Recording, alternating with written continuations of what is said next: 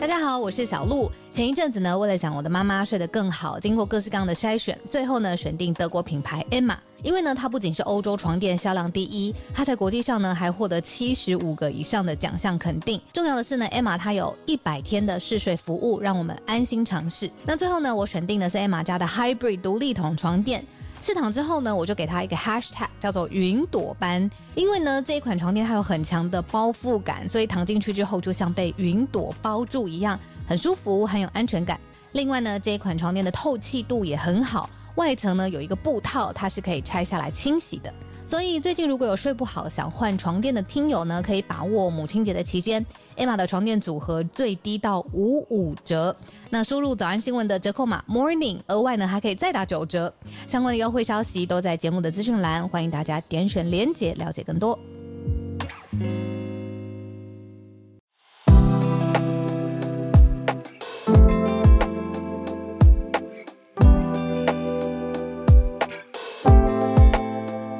小鹿 早安，大家早安。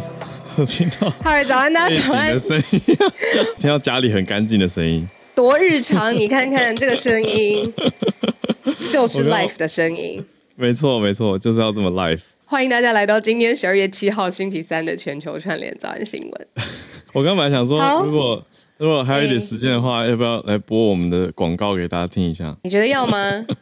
还是我觉得剪的很好哎、去，制作人剪的很好哎、还是让大家实际去便利商店听？我觉得让大家去便利商店，嗯，抓住你的注意力，你放大你的注意力，然后听听看有没有熟悉的声音，这样子好了，把这个惊喜留给所有的人，好吧？好，喜欢这个决定。那我们就先在这边小预告了，就是之后呢，我们更嗯确定时间会再跟大家讲，应该是在这个月，在全家便利商店。没错，可以听得到我们的声音，就这样子。对对，就是就是这样。就这样子，可以听得到我们的声音。大家在结账的时候啊，或者是你在选日常生活的用品，你口渴了，你记得进去全家也不一也不一定要结账了，哦，对，不一定要结账，没错了，没错。你可以走进去吹个冷气，吹个冷气有点凉，走进去听放一下大。你的耳朵。呃，对，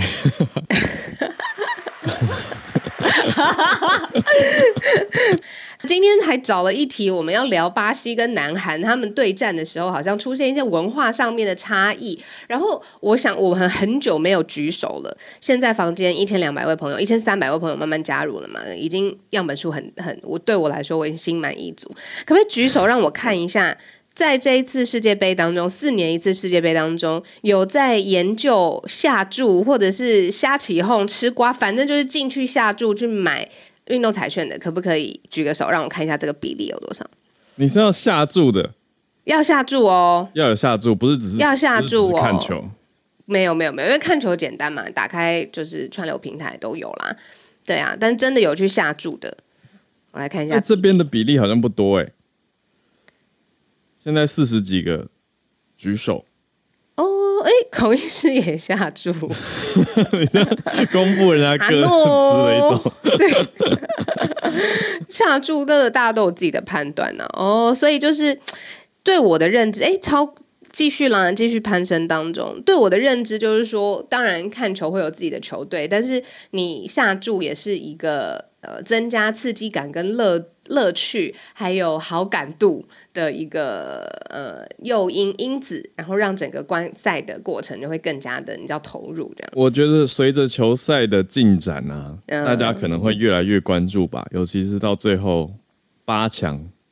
四强的时候，应该会会越来越多人看。总冠军赛一定是收视率最高的。对，好，谢谢大家。谢谢大家。好，那我来慢慢把这个呃，先让大家先离开一下，然后我们待会再打开。好，好，我们看到的社群是巴西对南韩的比赛。嗯，巴西还蛮挑衅的，可以直接这样说吗？因为 Neymar 可以 Neymar 就对南韩做鬼脸啊，还有跳舞吧，也不能说那对南韩，就他进球了以后，他就对着场边吧，呃，做鬼脸，然后跳一些舞啊，所以国际频道就就在讲解的时候也也在说说，哎、这样还蛮不尊重对手的。那我觉得这是一方面的解读，另外一方面的解读就是也会觉得说，那就是他运动员他自己个性嘛，呃，个性，或者是他，你看他那么辛苦的，可能他练了一辈子的球，那他在这么万众瞩目、四年一次的世界杯当中进球，那那一刻他的自然反应，恐怕就是他最真实的性情，他没有想到这么多。可是不是他一个人而已，是他跟他的队友还有教练教练也一起跳，哎，这一队，这一队，就是呃呃，我好想讲说 very Brazilian，可是我想说，嗯，这样会不会有有歧视的问题？他的巴西人不一定是这样。我觉得那种兴奋跟刺激，还有为国家、为运动这件事情增光这件事，嗯，因为被放在世界杯上面，所以很多双眼睛在看嘛，可能是几千万、几亿的眼球在看。那日常生活，我跟我家邻居打羽毛球，我赢了，我也会对他做鬼脸呐、我的意思就是，那个就是当下的一个性情，性 情，对啊，对啊。好吧，然后这是一派的说法，但是我也完全理解，会有一些国际上面的朋友会觉得你这样子不行，要有呃运动员的风度，呃君子之争。你既然踢球了，喝彩是你的，那就不需要再多做那些什么跳舞啊、情绪上面的延伸这样。嗯，这次澳洲、南韩跟日本都有踢进十六强，可是这后来淘汰赛里面就没有再晋级了嘛。不过前面也蛮精彩的，南韩有踢赢葡萄牙，日本有踢赢第一次史上第一次踢赢德国，那也踢赢了西班牙，但是后来没有再继续晋级啦。那我们前面也帮大家整理沙特阿拉伯踢赢阿根廷，这些都是比较让大家哇劲爆的的结果。另外像是伊朗用二比零击败了欧洲球队 Wales，大家知道吗？英国这次不只是 U，哈，英国这次 U 不是说这一次啊，就是在世界杯一直以来传统，UK 不是一队，而是英格兰一队，威尔斯一队。好，所以这次伊朗是踢赢威尔斯，就传统认为的强队，有一些嗯，算是嗯、也不是反转，就是冷门吗？或是跟大家预期也许有点不同，所以前一阵子都还看到蛮多朋友有在分享，就是像小鹿刚才问的，有买的，呃，就是有买对的，就很热血的一些朋友在社群上分享说赚钱了，但对我来说就是浮云。就是哦，恭恭喜你们，我都没有没有办法买啊，就是在出差。我身边都有一些人把这个当成是就是四年一次从此财富自由的机会，在那边这么重大啊、下注啊，哇但是这有点半玩笑话啦，就是哦说，哎、如果你看又赢了这个，又串联了这个，又怎么样怎么样怎么样，全部连，然后下注的话，那就四年就等这一波风生水起。我看到觉得好好笑，当然我完完全读得出来，他字里行间有一些啊半运气半夸张，然后很有趣的这个说法。可是我就觉得这个，你知道人类会有赌博的行为，就是他喜欢跟呃运气。做智力上面的搏斗，就会觉得所有的因素等一下，我都考这这量不出来这，这一句话怎么样跟？运气做智力上的搏斗是理智的行为吗？那可能不理智，可是大家还是觉得很好玩呢、就是我也想得出来这个几率会是怎么走，这样。哦，好吧，呃，我们手上收到的是来自听友寄给我们的非常精致的出版品，就来自出走文创的世界杯足球赛观战专辑，真的很漂亮，而且他们不是第一次出了，对，是整合从之前的几次世界杯也都有做，那我觉得很适合给球迷收藏。嗯啊嗯嗯，谢谢。我今天晚上就会拿到了，然后再就是跟大家跟大家分享。分享。对啊，耶！好，我期待刚好8点最后11分对后续再继续继续有有有有有呃大家更多人一起看的时候，我也要加入嗯凑热闹。好，那我们听友大仙在华视好像有在转播，有有我们的 Premium 听友有分享给大家，也跟大家讲恭喜。恭喜！对啊对啊，可以去听大仙的球评讲解。好，那我们来呃盘点也可以直接。锁定早安新闻就好喽。那要大对大 大声要来，好，那我们这边来整理今天的几个重点新闻。好，第一好题非常的现在，就是刚真的刚现在才真的是现在，对对，就美国的刚刚才开始的是美国的十二月六号，就是台湾现在十二月七号正在进行、正在开始的台积电的进机典礼。呃，非常非常盛大，会是我们的第一题。美国总统拜登到场，另外多位的科技巨头也到了，而且台积电在不久前，就几个小时前，也接连发表了新的扩厂的消息。那现在在这个典礼上就是众所瞩目的关注。那台湾这边连带也有很多相关的消息啊，比如说中科也要跟着扩大。啊，环保环保团体等等，所以很多面向啊，还有龙潭是不是要有一纳米的厂，很多，所以一起来关注这个台湾重大的消息。对对，那好，那第二题是持续的追踪白纸运动遇到的对手是什么呢？就是中国政府用监控的技术去追踪抗争者，那也是我们之前有些听友讲到说很担心的，现在是在发生当中。那第三题再回到美国，是一个法案，算是不那么急，但是重大的新闻。要看看如果一个媒体的法案通过的话，Meta 的子公司脸书 Facebook 将会下架一些新闻。就是这个法案真的通过的话，它就会照着这个法案赋予的权利来把一些新闻去下架掉。那之之后在 Facebook 上就看不到新闻喽。嗯，我们就要关注一下这个蛮重大的变化。最后第四题是日本的年度票选吗？选出来冷冻美食是日本的年度料理。好，我觉得刚好呼也呼应之前翠翠跟我们分享的日本百货的趋势嘛，冷冻食品变成大宗啊，非常热门的一个选项。那我们就从台积电开始讲起了。好，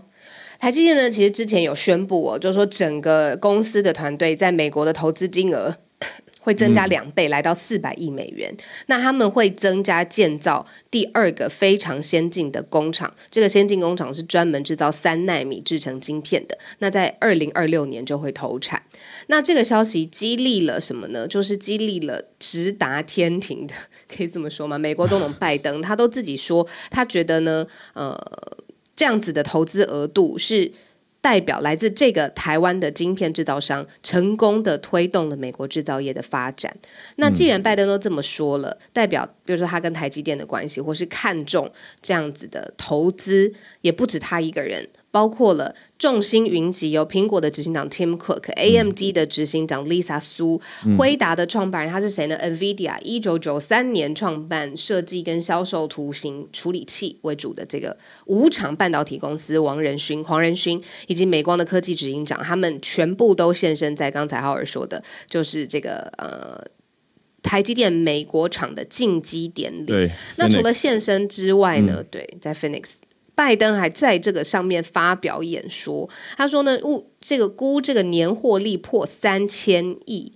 这个真的是非常非常厉害。当然，他的演说内容不是直接讲到营收这个部分啦，是说就是呃，比如说几大几大晶圆厂上面的大客户啊，互相替这个整体生态链密切的合作。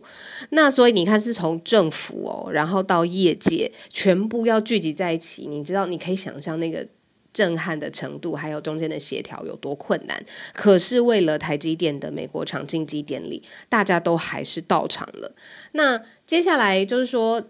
包括我们刚才讲到的苹果、辉达，就是 NVIDIA 也会被。变成了台积电这个新厂的第一批的客户，也就是说，他就是直接去看他们的合作伙伴，然后也出席。所以在这件事情上面，呃，我们可以看看有哪些人没有到，例如说 Intel、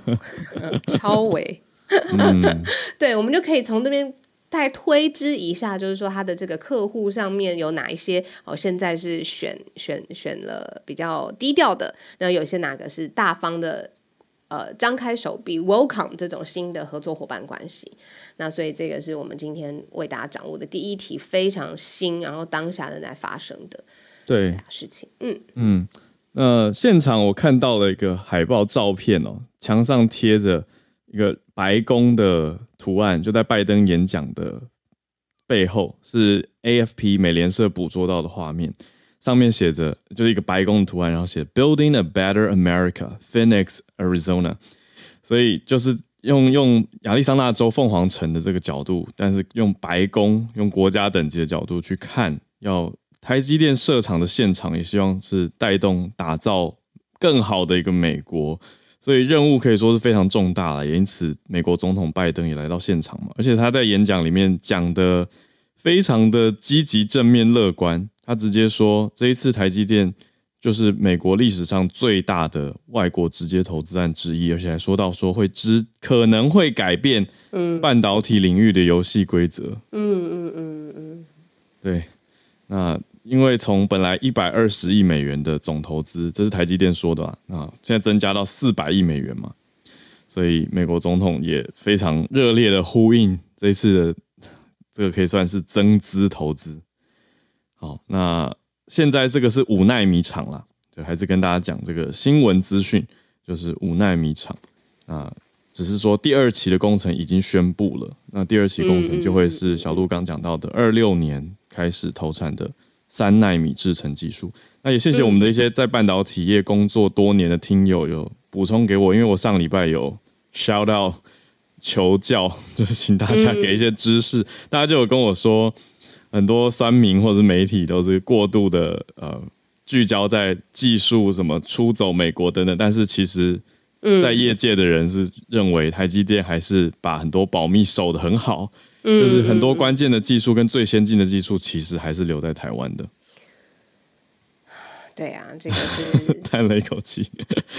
真的很大的消息啊，很大的、很重要的。然后也很谢谢，就是补充，因为我们的知识不会在每一个场面都那么的深入，而且有的时候甚至是你的基本的呃，也会需要跟呃我们的听友来 double check，所以是很谢谢大家的 input。这样对，那拜登的重点当然是希望美国，因为苹果是美国很大的公司嘛，就希望苹果它可以不。不一定要从海外购买先进制成的晶片，嗯嗯嗯，那可以把一部分的供应链带回到美国，所以它的所谓改变游戏规则是这个很大的面向。那我们也知道苹果在全世界有多大，嗯嗯，对，所以的确是一个很大的消息跟影响。更大的消息跟影响呢？我觉得我们来看看，就是科技对于一个政府你怎么使用它来对付自己的人民抗议人士，好的这件事情。是我们今天要盘点的第二则新闻。那在这个新闻当中呢，请大家记得我们要介绍的一个关键公司叫做旷视科技，国际上面叫它 Face 加加 Plus Plus Face Plus Plus。然后呢，它是中国政府其实在一八一七年就已经非常普遍使用数以百万计的监控的摄像技术的提供方，他们的。最厉害的事情就是有功能强大的人脸识别软体，而且呢，它会替每一个已经辨识出来的公民给他一个编号。这个真的是不可思议，因为我已经看到了，呃，这个旷视科技它做出来的一个截图。假设你想象你在过一个十字马路的时候，有人骑自行车，有人开自驾车，有人是机车等等，旷视科技的镜头一照到这一个街角，它可以完全的辨识出来。假设这是男性骑车，短发，白色。色短袖，白色短袖，蓝色长裤。另外一个人呢，他是灰色短裤，蓝发，骑车，然后穿黑色短裤。哦，所以他是在非常精细，然后辨识上面这件事情做得很好的技术旷世科技。好，那这件事情呢，怎么在白纸？运动之下发酵呢，我们就看到有一个人哦，这一个案例，就从他的实际的例子，然后去想想看，那其他人面对的状况。这个人呢，他在白纸抗议的活动当中，在北京现身了，可是呢，他戴上了一个滑雪的面罩。大家看滑雪嘛，滑雪的面罩其实是。保护你不要吸入大量的冷空气嘛，然后还有护目镜遮脸，但是他看到好像有一次像是便衣警察跟踪他，所以呢，他立刻换了一个，他在躲在一个阴暗处，还换了一件外套，然后看到那个尾随尾随的人，不确定是不是便衣警察，离开了之后，他才以为说哦自己安全没有事，那天晚上抗议晚上之后就回到家了。但是没想到隔天警察就打电话给他说呢，警方其实知道他去了现场，因为检测到他的手机定位一直在抗议地区出现，这样的手机定位被发现了。然后就在他们讲电话之后，这个过程不到二十分钟，警察就直接出现在他的家中。大概那个逻辑是这个样子，那你就想象说。你记不记得上周五我们在跟志兴做专题的时候，有说抗议它其实需要学习的，尤其是在极端的监控的集权的政府之下。嗯，那现在就有人说，好，他们知道了。呃，比如说你去抗议的时候，你手机不仅要关掉，就是网络 GPS 的定位，你就整个手机都关机，可能比较好。然后呢，还有说一种特别的方式，就是说会从很远的地方打车，但是呢，打车你不会打到你的目的地，你会中间就下来，剩下用步行的方式，而且呢，避免如果你真的觉得警方找上你了之后呢，你要避免使用 VPN、Telegram 或 Signal，这些都是点对点加密的外国的呃软体的服务，因为呢，普遍会有一个心态，会觉得说，既然已经被当局盯上，在手机上面使用的软体还会遭到更严密的监控，如果遭到更多的关注，那还会被拘留。所以呢，这一这一则新闻，我们透过这个关键的公司技术，还有一个故事，跟大家讲说，现在中国当局是怎么样用手机还有人脸辨识的监控技术去追踪抗议者。那你会好奇，追踪之后要干嘛？好，追踪之后，我确定了你有出现这个抗议的情境、抗议的场合，而抗议的行为，中国的警方他就会。半胁迫吗？半利诱，半确认，希望他再做一个永远不会抗议，会做一个乖乖的好公民的声明书。他希望就是透过这样子的方式，我就直接找到你，我也要你签名，你不会再进行抗议。用这样子的方法去确认，签切结束，为安为稳。嗯，对，对，那这个是最轻微的、最轻微的一个 scenario 了。我们有听友是旷世的前员工，跟我们补充说，Face 加加后来改名了，现在叫做 Mac V。我也找到了 M E G 叫 Mac V。哦，OK，好。对，就中文还是旷世科技了。对啊，旷世科技。对啊，所以就是说，呃，一般在表达政治意见诉求的时候，呃，不同的政治文化会觉得这是一个与生俱来的权利，因为人才是政府的。呃，主权力来源，政府既然有权利，呃呃，怎么说管制这个国家？那是因为人赋予了政府单位这样子的权利，所以当人要表达自己的意见的时候呢，是可以自由的，而且是无拘束的。那当然就在一定的安全范围之内。但是在中国这一次的白纸运动，因为时间已经来到二零二二年了，各种的监控技术也变得更加先进的时候。在抗议之前，他们必须要先自保，这个是现在在抗议风景之下，我们捕捉到的一个侧面。啊，还是觉得有点抖。好，对，是《纽约时报》，没错，《纽约时报》在做的整理报道。那我们看到这个，他们有做实际的采访，所以我们也觉得这个公信度跟可信度是可可可信赖，所以跟大家分享这一则消息。好。我们来看到第三则，第三则新闻就是之后我们刚讲的这样子的新闻消息之后，也许在 Facebook 上就看不到了，因为现在有一个媒体的法案即将要通，呃，可能会通过。那如果通过的话，Facebook 就会把新闻给下架掉。就是现在美国国会正在讨论的啊，是脸书的母公司 Meta，他就在说，国会如果通过这个提案的话呢，新闻机构就更容易跟 Alphabet 的。子公司就是 Google，还有 Facebook 这些公司去协商，那 Meta 会把新闻移除掉。嗯嗯嗯嗯嗯嗯。现在讲的法案叫做 Journalism Competition and Preservation Act，新闻竞争跟保护的法案。嗯嗯，因为现在其实各国。我不用说美国啦，美国它已经有一个这么庞大的市场跟内需了。那台湾也是，就是新闻产业这件事情受到社群平台还有网络上面的冲击，其实那个力道跟震撼是很强的。你不要说，就是它改变了人阅读的方式，它也侵蚀到，真的是用“侵蚀”这个字去看原本传统新闻业的它最主要的获利来源跟民众怎么做这个 touching point，全部都被科技业 disrupt 了嘛，就是被颠覆了这样子。那所以。这件事情也被美国国会它确认到了，所以刚才呃哈尔说的这个新闻竞争与保护法案 （Competition and Preservation） 这件事情是很重要的。那这项提案呢，不会认可说出版商跟广告广呃广播电视业者把内容放在平台上面。嗯，这样子，对呀，嗯，所以意思是说，对于这些出版业者还有广播电视业者有有利，可是对 Meta 不利。没错，这个提案呢，就是说希望把这个两大阵营啊，新闻阵营跟社群平台当中切一条线嘛，你不要在新闻的这件事情上面，这两两个同一套内容两边互换，因为大家的确是很容易就先点开 Instagram、Facebook 啊。呃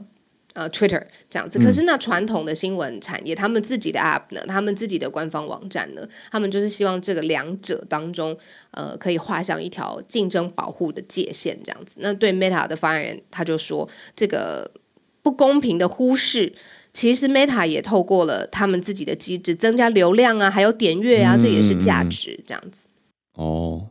就是 Meta 觉得这样 把流量导导出去了，自己赚不够。讲白话是这样吗？可以这样说嘛？就是流量都出去了，那这样对 Meta 没有什么好处。嗯嗯嗯嗯嗯。现在还在协商啦，有一些单位就在二十多个团体，嗯，看起来是民间团体，就在推动说不要通过这个新闻法案。哦。对，因为他们有不同的呃，认为说这样子又把广播跟电视变成是一个独占的寡头的产业，那你对于经济上面的平衡上面来说，这样子的大头寡占的确是也很不好。这样子，可是如果看到就是世界上面说，澳洲其实去年也通过类似的法律，就是说你要保护一个壁垒，新闻内容不要上传，或者是。不需要透过这种社群的平台帮他散播这样子，但是那个时候大型科技公司去有去协商，最后破局了。那当时在澳洲的 Facebook 就停止这个他们动态消息的推播。哎，对啊，我们去年有讲这则啊，就是澳洲的 Facebook 会看有一段时间是看不到新闻的。嗯，对，可是后来又有新的协商了，等于就是做这些所谓新闻媒体的议价，他们要跟大的聚合器或者是。嗯，社群平台公司去谈怎么补偿一个费用，对。对，因为比如说金星新闻从业人员做出来的金星的内容，你放在 Facebook 上面，然后呢，Facebook 它当然有这广告分润的机制，可是流量本身或者是粘着本身还是放在这个社群平台上面，所以这个嗯叫做 bargaining code 媒体议价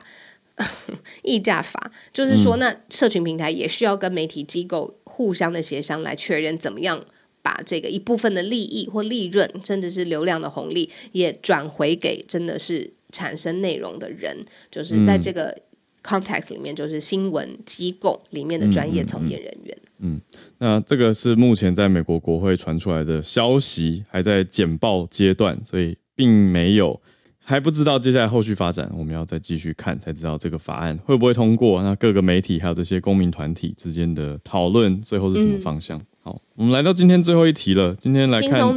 对日本的年度料理选出来是冷冻美食，没错。因为呢，日本有一个象征性的食物票选，叫今年的一道菜。结果呢，可能过去都有一些奇花啦，或者是真的是很有文化性的特色，甚至是很有一个暖心故事的。今年 二零二二年是冷冻美食获选今年的一道菜，主要的原因呢是因为 COVID 啦，当然就是因为疫情的影响，很多店内就是餐厅里面的它根本不开嘛，或者店内的菜单都是变成冷冻食品。那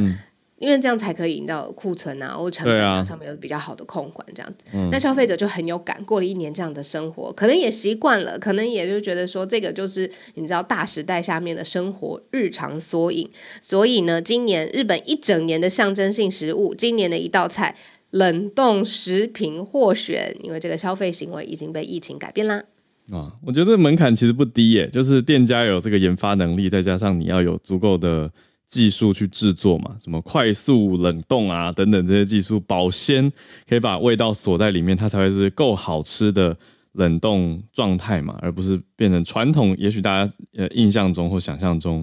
那个不得已的冷冻食品。现在走的是冷冻精致冷冻美食，我觉得这个很反映时代了。去年跟前年的也很有趣，去年选出来是酒精风味饮料，可是因为一些疫情关系，有些店家就没办法提供酒精风味饮料了。那前年二零二零年是外带美食哦，也是疫情的影响。这疫情影响，这样一看，这两三年真的是影响甚巨。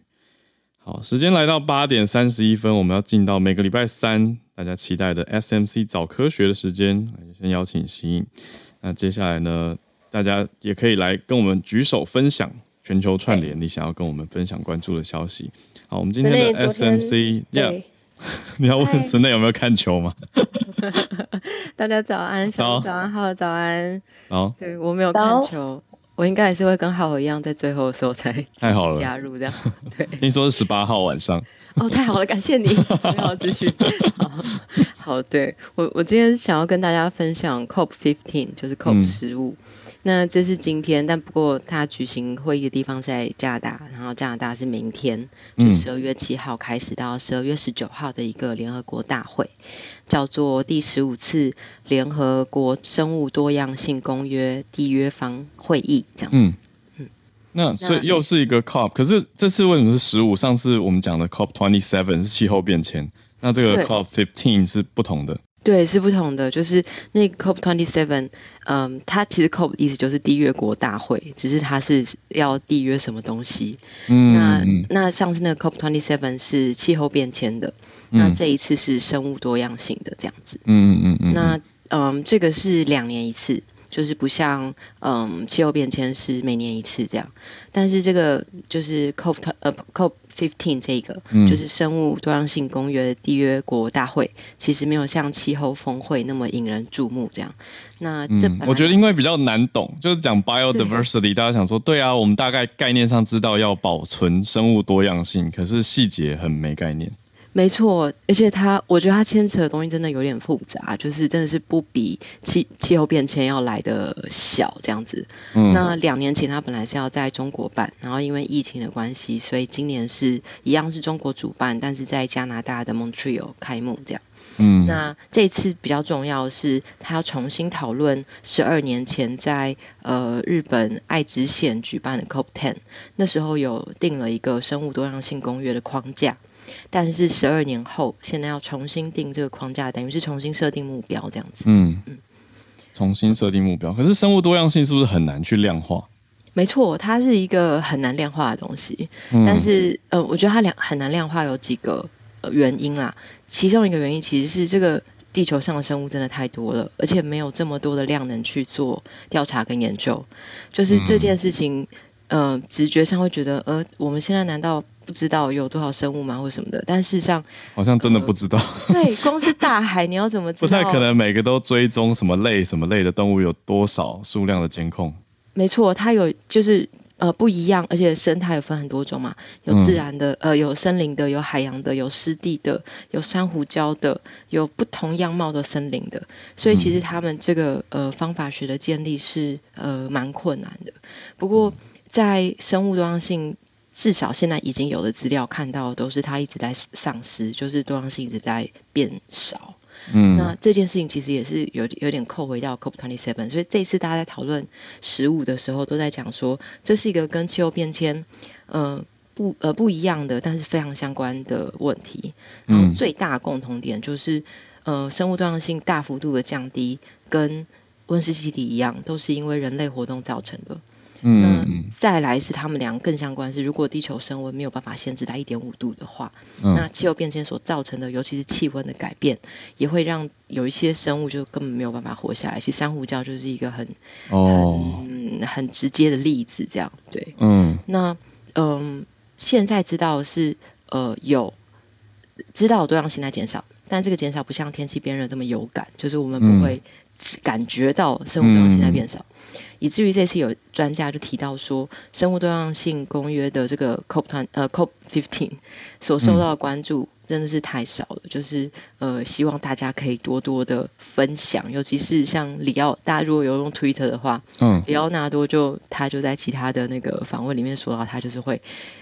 一直说，就重新的跟大家 update 说，现在又呃这个要开这个会，然后这个会里面的内容这样子，所以多讨论其实是蛮重要的，嗯。嗯。我觉得可以再加问一题，就是说气候变迁的话，我们上次讲到的 COP twenty seven 是以碳的追踪或是碳的量来当做一个追踪指标。那对生物多样性也应该也有一些指标，才有办法去定目标。对，没错。有没有定出来？就是在呃二零一零年的时候，那个时候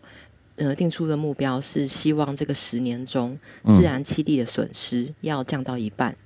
然后全球的陆地要增加百分之十七 percent 的呃自然保护区，嗯，但是今年回去看当时的目标就是都没有达成这样，啊，就其实其实是一个蛮蛮蛮蛮紧急的问题，就是所以这一次专家们希望可以定出是更明确的目标，然后呃可以问责的框架，就是到底谁应该负责什么样的事情这样。那目的就是希望生物多样性不要继续减少。嗯，那做法就会包括像农药的减量，然后解决生物入侵种的问题，取消对环境有害的补贴。嗯，例如说，全世界很多能源的化石燃料能源都还是有政府补贴的嘛。然后要减少各式各样的污染，那这个污染就会包括像怎么管理养殖跟畜牧的废水，就是它如果排到河川、土地或是它海里面，其实都会对生物造成威胁。嗯然后再来就是，如果一旦改变土地跟海洋的利用方式，也会对生物多样性有影响。这样子。嗯嗯嗯。哎，我刚刚有听到一个问责的框架这个概念，就是说我们在探讨不论是零零碳排，或者是你说气候变迁，或者是生物多样性的时候，一定有一个最主要的呃造成它的原因或主因嘛？那你这个框架跟制度要设计好，你才有办法在这个议题 agenda 上面做推进，去改变最主要的症结点。那这个做法问责的框架，我觉得是很重要的事。嗯，对，但这次。其实叫这个问，大家会就是很多专家在呼吁，但是也可以想见它非常困难，因为这里面它会包括经费跟资源。例如说，嗯，也有专家提到说，现在其实正在呃大量改变土地样貌的是呃发展中的国家，但是他们其实拥有最多自然资源。嗯，反倒相反过来，其实呃，现在已经开发中的国家，其实他们拥有的生物呃自然资源或是生物多样性是相对来说较低的，嗯，所以他又会回到原本 COP twenty seven 那时候在讲，就是富国在做，你要富呃你要呃比较弱的国家不去做这些跟动，它必须有一些代价，这个代价也希望呃已经开发的国家可以投注资源来帮助他们，但是一旦牵涉到就这里面的改变，其实都是牵涉到经费。那这个经费要怎么投入？那就就会是蛮大的问题。这样子，嗯嗯，哇，那嗯，这一次 COP 的十五的重点，其实它主要就是要强调怎么不让全球生态性的系生态系统崩溃。嗯，那用这几年比较流行的话，就是让让环境永续。那这个不是说去保护那些濒临绝种的生物就好了，因为这些濒临绝种或是已经绝种生物，它其实是一个后果，就是生态遭受威胁、消失。它呃，所以你如果只是去呃单纯的去保护这些濒临绝种的生物，呃，不会真的改变那个状况。所以真的要投入资源是保护甚至重建生态系，嗯包括是森林湿地或是严寒的珊瑚礁这些。嗯，那嗯嗯。环境永续这个这件事情，我常我环我觉得永续这个概念其实听了非常多年，但是环境永续它到底跟人类生活关系，就严格讲讲起来会有感觉是什么？这样，例如说，就联合国统计，因为生物多样性降低，那呃，全球每年有高达五千七百七十亿美元的农作物，它们的授粉的媒介可能会消失，也就是它没有办法，我们没有办法获得粮食。就是大家之前一定会听过，就是对对，就是蜜蜂在消失这样子，对，嗯，那嗯，在投入资源，也有专家在呼吁，就是其实我们要研究的生物比我们想象中要多很多。例如说，就有研究真菌的生物的专家说，大家应该要注重视真菌的重要性，因为它是生态系里面很重要的一环。嗯，所以不只是资源投入到保护，要怎么保护它也是一个问题。所以研究生态的人其实一直在变少，这也是希望投入资源，就是呃要改善的问题之一。这样子，嗯嗯，对，好大的一个问题，复复杂，但是有很多人也在这当中努力着。嗯，不过对，可 以最后有问室内是说，嗯，研究生态的人在变少。这这句话是说，呃，大家都转去做其他的研究了吗？是因为有什么特别的原因吗？在科学界？我其实不是做生态的人，所以我其实也许听友可以分享。但我知道的事情是，嗯，生态它相对在整个生物，因为第一它比较没有产值，嗯，然后它没有呃，例如说它没有办法进大公司工作，嗯，所以他在选项上就是，除非对生态真的非常爱好，嗯。对，不然他不，他比较不会是大家在选择科系的时候的一个选项，而且他真的很多时候是偏非常科学研究的，嗯，对，所以它本来就是一个相对来说相对小众的研究题目，理解。但是，但是在全球，它的 scale 是一个非常大的 scale，所以它其实人少，然后它其实也一直在变少，对，所以我觉得这个是，也就是如果有喜欢生态的朋友，就把麻烦继续留在。继续留下来，对这个世界需要你这样子。嗯，对，理解。好，谢谢森内，谢谢我们今天的 S M C 早科学。对，然后每个星期三的时间，对，跟大家一起聊聊现在国际上面关心的呃重点的科学的议题，然后重点是用正确的科学方式去理解现在的知识。谢谢 SMC 科技媒体中心。好，那刚才在省内分享的同时呢，就是邀请了朱小汉，然后叶老师还有翠翠可以上来跟我们分享。那今天我们先从朱小汉开始，要聊的是，哎，乌克兰跟俄罗斯之间哦，我我有看到很多媒体记者现在在乌克兰的境内，然后把一些最新的消息已经带回来了，所以有一些 update 是吗？嗯，是的啊，大家早安啊！刚才听这个 C A 的 C A 的这个分享，真的是获益匪浅。然后这里就小小补充一句，其实人身体内部的微生物菌群也非常重要，就是肠道里边的这个微生物多样性。呃，就是肠道像是我们的第二个大脑，如果这边出了问题的话，身体也是有很大危害的。所以我觉得自然界和人的身体真的是非常神奇。嗯，那现在再说回这个，就是乌克兰。呃，礼拜二发生了比较大的事情，就是乌克兰攻击了俄罗。斯境内的军用目标，那这个不是俄乌克兰第一次攻击俄罗斯境内的军用目标。其实早在战争刚刚爆发的三月啊，就是乌克兰的直武装直升机就有攻击这个位于俄罗斯境内的贝尔格罗德的这个就是军用的油库。呃，只不过这一次攻击的这个目标明显是非常的远，距离乌克兰边境也有几百公里，那是攻击了三个地方。呃，最近的距离是在这个库尔斯克，也就是第二次世界大战的时候很著名的这个库尔斯克战。役发生的地方，那第二个攻击的地方是在这个就是。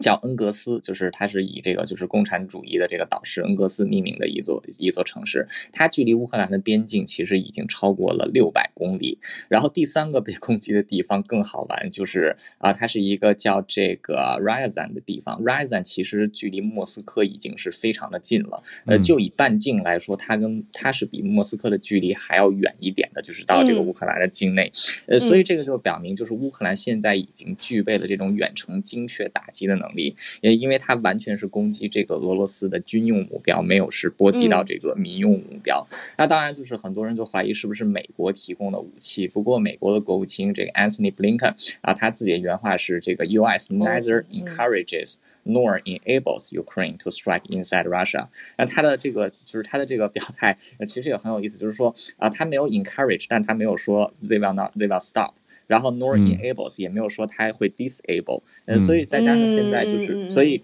所以有很多外界猜测，就是乌克兰现在一方面，因为它确实不具备特别就是厉害的这种用飞弹进行打击的能力，很有可能是派的这种自杀式无人机去进行攻击，呃，但不管怎么样，就是现在这场战争发展到今天，觉得呃，就跟二月对比来说的话，啊，态势可以说是已经完全逆转了，呃，所以对于俄罗斯来讲，现在到了这个冬天。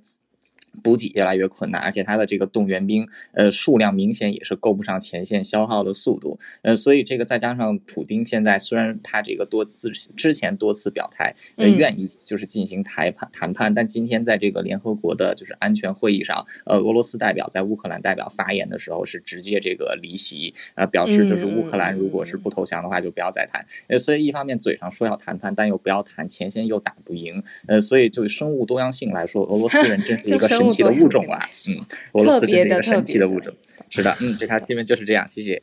谢谢朱小安。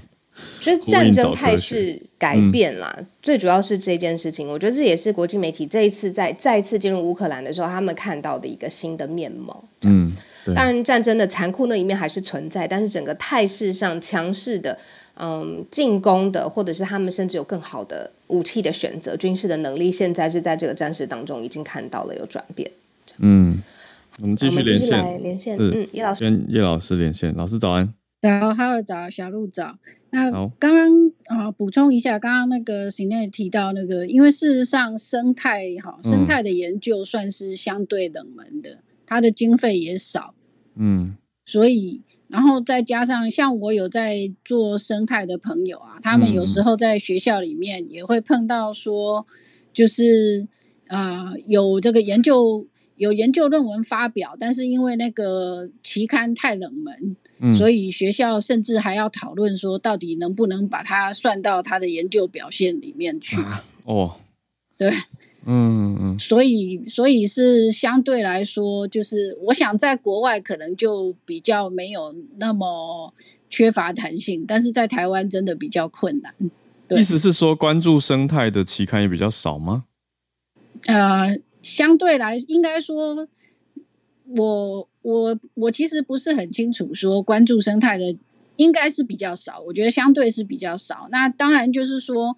那个。牵涉到说，到底要不要承认主承认是那个研究表现，主要是因为引用的也比较少，因为很多那个期刊就是期刊的这个 rating 是依据它的被引用的数量，所谓的 impact factor。嗯嗯嗯，对，它的影响力。对，所以就是所以会有这个问题。嗯，那那个我个人是觉得不是很公平啦。嗯，因为那个。因为关注的少，所以引用的当然也少。对对啊，对，那嗯，对，那就补充到这边。那今天要跟大家分享的是一个花莲在地的新闻，就是如果有去过花莲的朋友，可能有看过说之前花莲有个地标，就是一颗很大的石头在喷水池的中央，然后一直在那里转。那那个那个地标叫做所谓的时来运转，石头的石，哎，时来运转。那时来运转其实已经故障很久了。那最近他们要维修，嗯，结果呢，把它挖开来的时候呢，发现底下竟然埋了一个日治时代的石像。啊，对，那那个日治时代的石像呢，后来就是文史工作家发现说呢，它大概是。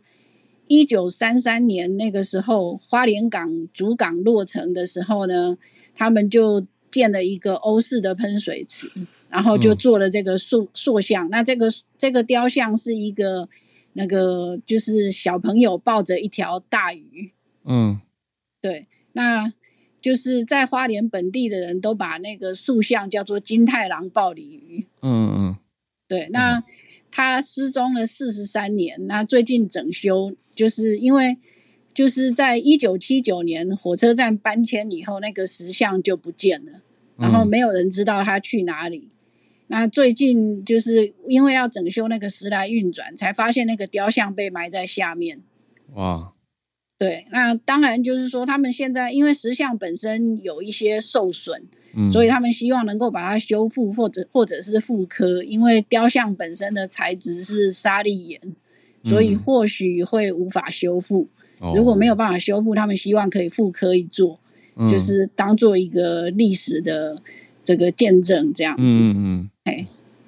那特别，嗯。对，那是蛮有意思的。那那个有兴趣的朋友可以看一下那个公视的公视新闻啊，因为好像其他台好像没有。嗯嗯。公视新闻上面甚至还有一张当年的照片。哦。对。好。哎，那就提供大家做参考。嗯。好，老师刚讲花莲地标的时候，我本来脑子浮现的是那个盗版的米老鼠。然后那个哎，应该是地标吧？哦，时来运转是在东大门夜市那边的那个喷水池吗？嗯，应该是在那个地方。到底是不是东大门夜市？因为说真的，我我其实是很宅的花莲人。哦，好，对，就是它是在靠海的地方，就是整个就是往那个就是中山路走到底那边可以看到。对，嗯，我看过一次，那个时候他还会转。嗯，哇，好有趣哦！所以现在从整修的时候挖出了一个以前旧时代的雕像，那现在应该会做一些文史保存。谢谢老师今天的消息分享，谢谢，谢谢。那我们继续串联，来到日本东京的听友翠翠，翠翠早安，早安早安。嗯，补充一下，刚刚你们。的那个就是今年的一道菜，嗯就第一个是因为刚好听友问说，去年的那个就是什么酒精风味的饮料，所以到底有还是它其实是嗯酒精浓度低于一 percent 的饮料。对，那是沙瓦吗？嗯，不是沙瓦，沙瓦的话基本上是我们用酒去加碳酸做，所以它其实可能酒精还是有四五度以上。那基本上一 percent 以上是几乎有有接近没有的样子。那为什么要？有些是做几乎是零酒精啤酒啊，或者说是呃，对他们为什么要做这个？其实最主要原因是因为其实就像我之前有分享嘛，我们餐饮店如果有提供酒精饮料的话是不可以的，就比如说不可以，就是说呃有提供酒精饮料的话，你可能就是嗯店要比较早关，或者是说他禁止你提供酒精饮料这样子。那所以其实很多餐饮店当时想出的方法是，那我就就是应该说是那些嗯，比如说阿萨希啊，或是那就是比较有名的饮料厂商，他们就就是倒过来，他们就推出就很像酒一样的饮料。那其实这样子餐饮店对他们来讲是哦，那我只要贩卖这个，客人就会喝。所以其实也是因疫情之下的一个方法啦。对，因为我们当时像我们店就是完全就是酒，所以我们不卖酒的话，我们我们就没有不太可能。对，可是其他餐饮店的话，他们就是至少哎有就是酒精风的饮料，那他们还是可以做大餐呐，或者做很多啊。所以其实去年跟前年很多无酒精饮料或是无酒精调酒，其实也是蛮怎么讲蛮盛行的这样子。而且去年去其实它这个每一年的什么，今年的一一道菜啊，它其实会有好几个候补的。那像去年的话，包括我我一直在打工的那个卖昆虫，知道卖昆虫食物的那个餐厅，它就是昆虫食。料理这件事情有被选上，这样，那我想要昆虫料理，对，蟋蟀，蟋蟀拉面，哦不，要做，我没有做冷冻食品哦，因为其实我们是在疫情之间就是开幕的，所以我们就是做那个冷冻的蟋蟀拉面，然后就是做那个网络贩售这样。它是真的蟋蟀在里面吗？是真的蟋蟀在，哎，呃，应该这么讲，我们把蟋。揉进面里面，然后用高汤也是用蟋蟀熬煮，然后酱油用蟋蟀去发酵的这样子，就看不到蟋蟀的形体嘛，对吧？对，嗯，会有准备一只啦，就是炸过，对，还是有，就是要让你看到，没有没有，你可加可不加，对，但是就是吃起来有点像虾子一样脆脆的，我我没有我没有精选过那个蟋蟀，对，客人的反应是接受度是高的吗？我们在 Google 评价的那个是四点七颗星，哦，最开心的就是这个蟋蟀，去年都被选进去备选了。对我们，我们就是到目前为止，我们目前的评价是四点七颗星。然后为什么变宣传？不好，就是甚至有很多外国客人因为不知道，或是他看不懂英文，然后就看到哎四点七颗星，然后就被骗进来，才知道哎这是蟋蟀哦这样子。对。我们评价很高，在客服跟就是味道方面其实都做的很好。好，所以补充时间会不多。其实我今天想要讲就是，嗯，为什么 食品冷冻食品其实啊，今年的就是我们讲一个家庭，如果你是两个人的情况之下，大概一年做的金额。大概是嗯九千四百四十一，那跟二十年前比起来是上涨了两倍。但是如果跟你说花在冷冻食品上面的金额是吗？对，这个单位是什么？嗯，平均一个家庭，然后是两个人以上的家庭，呃，不是是什么币值？呃，日币日，但不是币，日币日币日币，对不对？那就是，可是，在那个疫情期，呃，在疫情之前，都是这两年期间的话，它其实是上涨了，嗯。百分之二十 percent，呃，百分之二十这样子，好，这其实非常怎么讲，是很突破性的发展啊。当然，就是刚刚刚刚讲，因为受到疫情影响，嗯，还有包括是大家不不敢外出嘛，所以在家吃东西其实都是一个主因。那嗯，今年的就是候选的那个。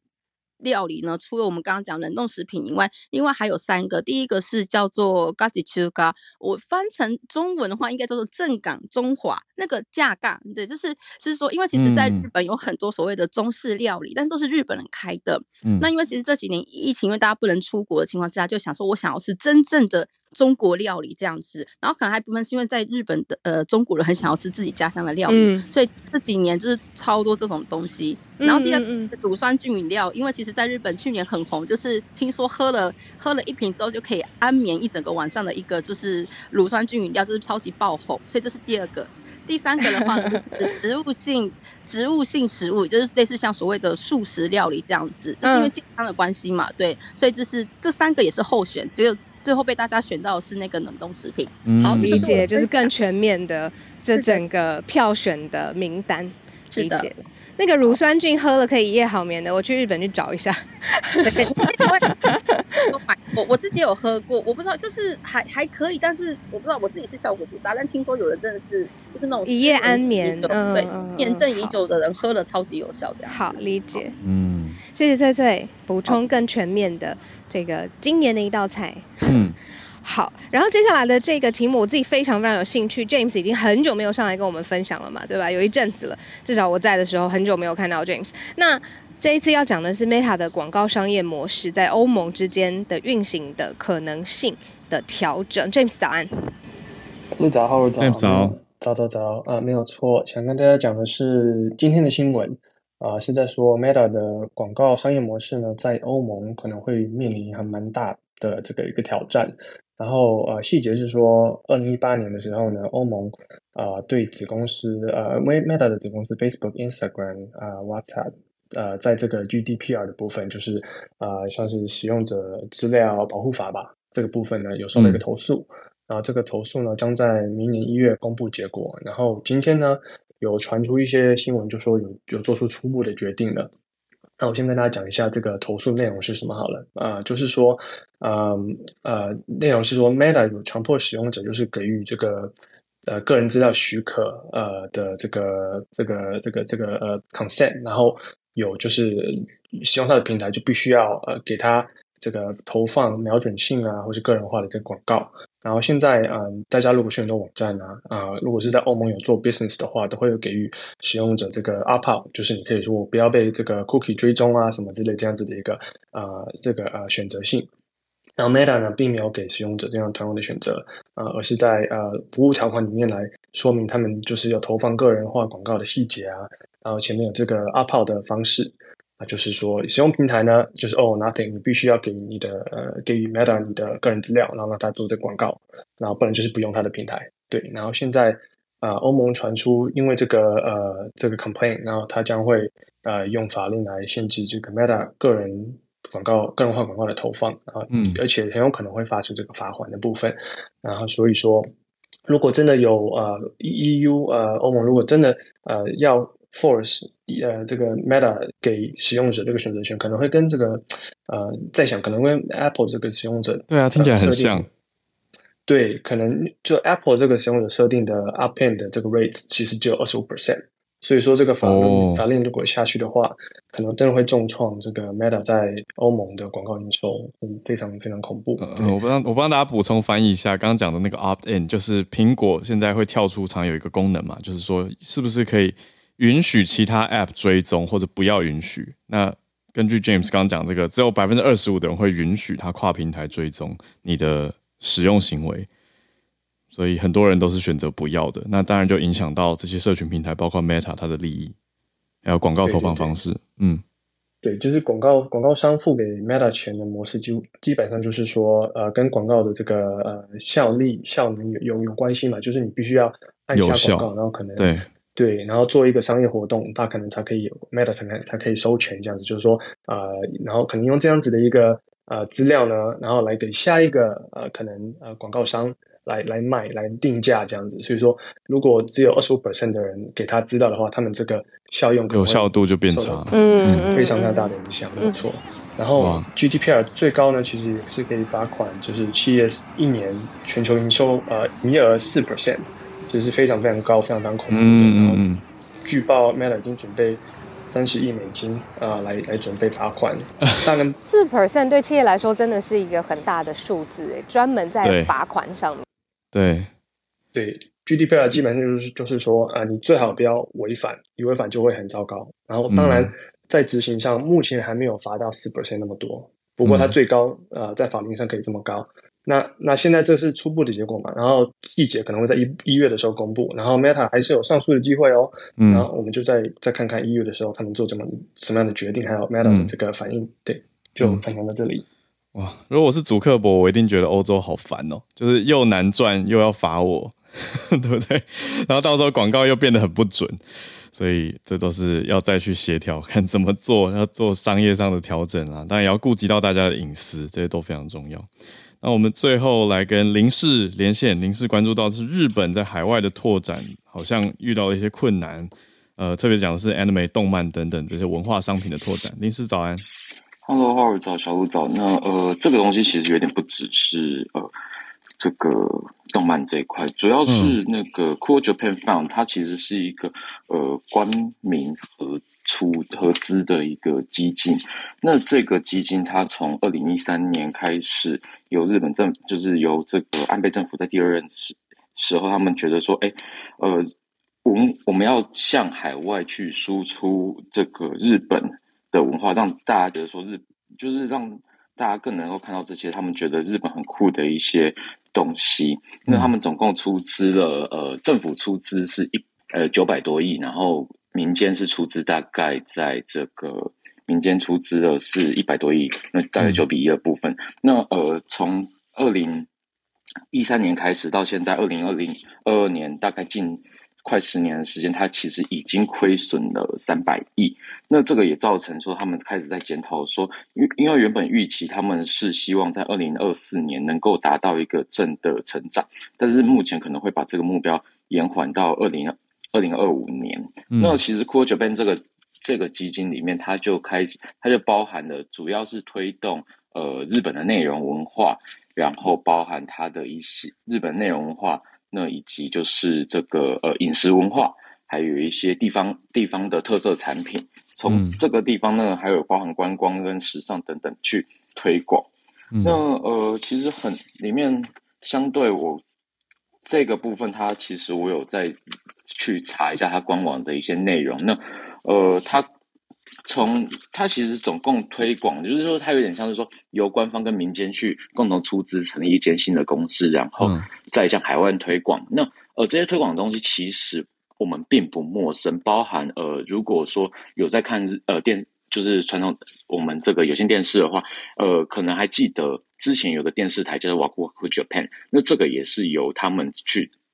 出这部分。那如果有在跑这个呃演唱会。会知道说，在新北红会广场那边有一个叫 Z 的这个演唱会场地，这个其实也是我呃由这个 Cool Japan 有出资协力的部分。那其实他们嗯就会发现说，其实这个东西他们总共零零总总投资了大概五十几项，但是其实大部分都并没有获得很好的收益，很多部分也都。收掉。那另外一个，我觉得有有意思，他们其实也曾经投资过类似，像是我们在讲说日本动漫很厉害，但是他们就会把它投资，就是做成类似 Netflix 这样的串流平台，想要去呃做正版来顺便打击盗版这样，但是其实呃收益效果都不大。那这个是新闻的报道方面，他们可能就是说希之后会在检讨新的政策，然后希望是在二零二五年再做正的转型。那正呃正成收益上的正成长，那呃进一步会去讨论说，就是说，哎，如果真的不行的话，是不是要跟其他基金去做合，就是其他政府基金去做合并，就是不再说以这个方向为主导。但是大家就会检讨说，如果说他们开始转型，想要从一些食品加工、食品开发，甚至是一些新创。那会不会不符合原本这个所谓 Cool Japan 的原意？那我自己在看这些资料的时候，我发现其实它的一个问题，其实呃，或许是所有呃我们在所谓政府推动业务上面的一个可能通病啊，就是我认我认为这个部分的失败，可能是可以被看到是说。诶，政府都可能就是说账面上有做到 KPI，可是实质上的效益可以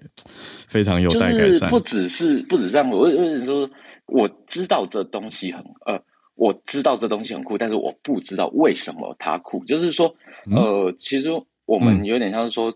呃，可能政府官员说，哎，我听过日本的动画、漫画或者一些饮食文化很酷，和牛很酷，但是。我不知道为什么他酷。你说没有办法再更深一层的喜爱或者是长期的消费吗？对，应该是说他可能，哎，我们知道说海外海外都觉得说，哎，这个东西很棒，但是，哎，为什么？它的原因是什么？他们他们知道一个结果，就是说，哎，我可能知道是，呃，大家喜欢动漫画，但是为什么喜欢动漫画这件事情，我不知道。核心没有抓到，对，核心没有去 get 到。那，变成是他们在出钱的时候，他们可能会出在很多其他地方上面，就是无法去真的有效把钱砸在真的实际上可以落实。虽然说他们其实引进了很多企业，但是这大部分都是日本国内企业，他们有些时候并不并不了解说海外市场的海外的。这个观众到底为什么会去喜欢呃日本的一些特特有文化这样子？嗯嗯嗯，对对对。其实我觉得这个东西其实不止在日本，其实在台湾，在其他地方很多地方，对啊，做文化推动都很会卡到这个地方，然后大家就都在看韩国到底怎么做的。对，但但是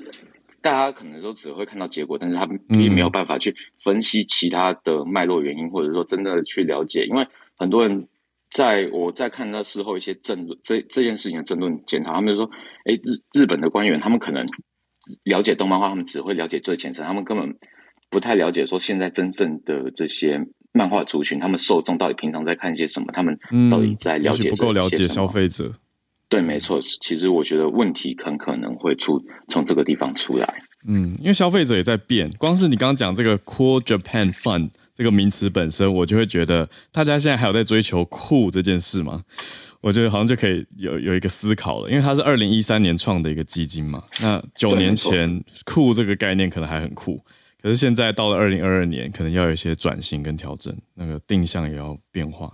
啊，一个很大的，对，没错，就是其实这个东西，我觉得是事后可以再观察，因为呃，从这一阵子也跟一些在做文化推动的朋友在聊一些这方面的事情，其实我们都会觉得说，哎，政府可能一开始的初心是有，但是实际上他们可能光是从咨询的人是是不是正确的人开始，就可能会面临到一些问题，这样子。对，还要跟着时代变化，有很多新的媒体啊，这这九年来变化真的超级多的。谢谢林氏，呃，这个算政府方，呃，算公司部门合资的一个政府日本对外拓展的一个观察。好，那非常谢谢我们今天所有的串联，从一路从 SMC 找科学到后面朱小汉、叶老师、翠翠，然后到 James 跟林氏，很丰富的礼拜三，就祝大家有个美好的礼拜三。我们礼拜四明天早上八点会再继续准时跟大家串联，那我们就明天见啦。大家拜拜。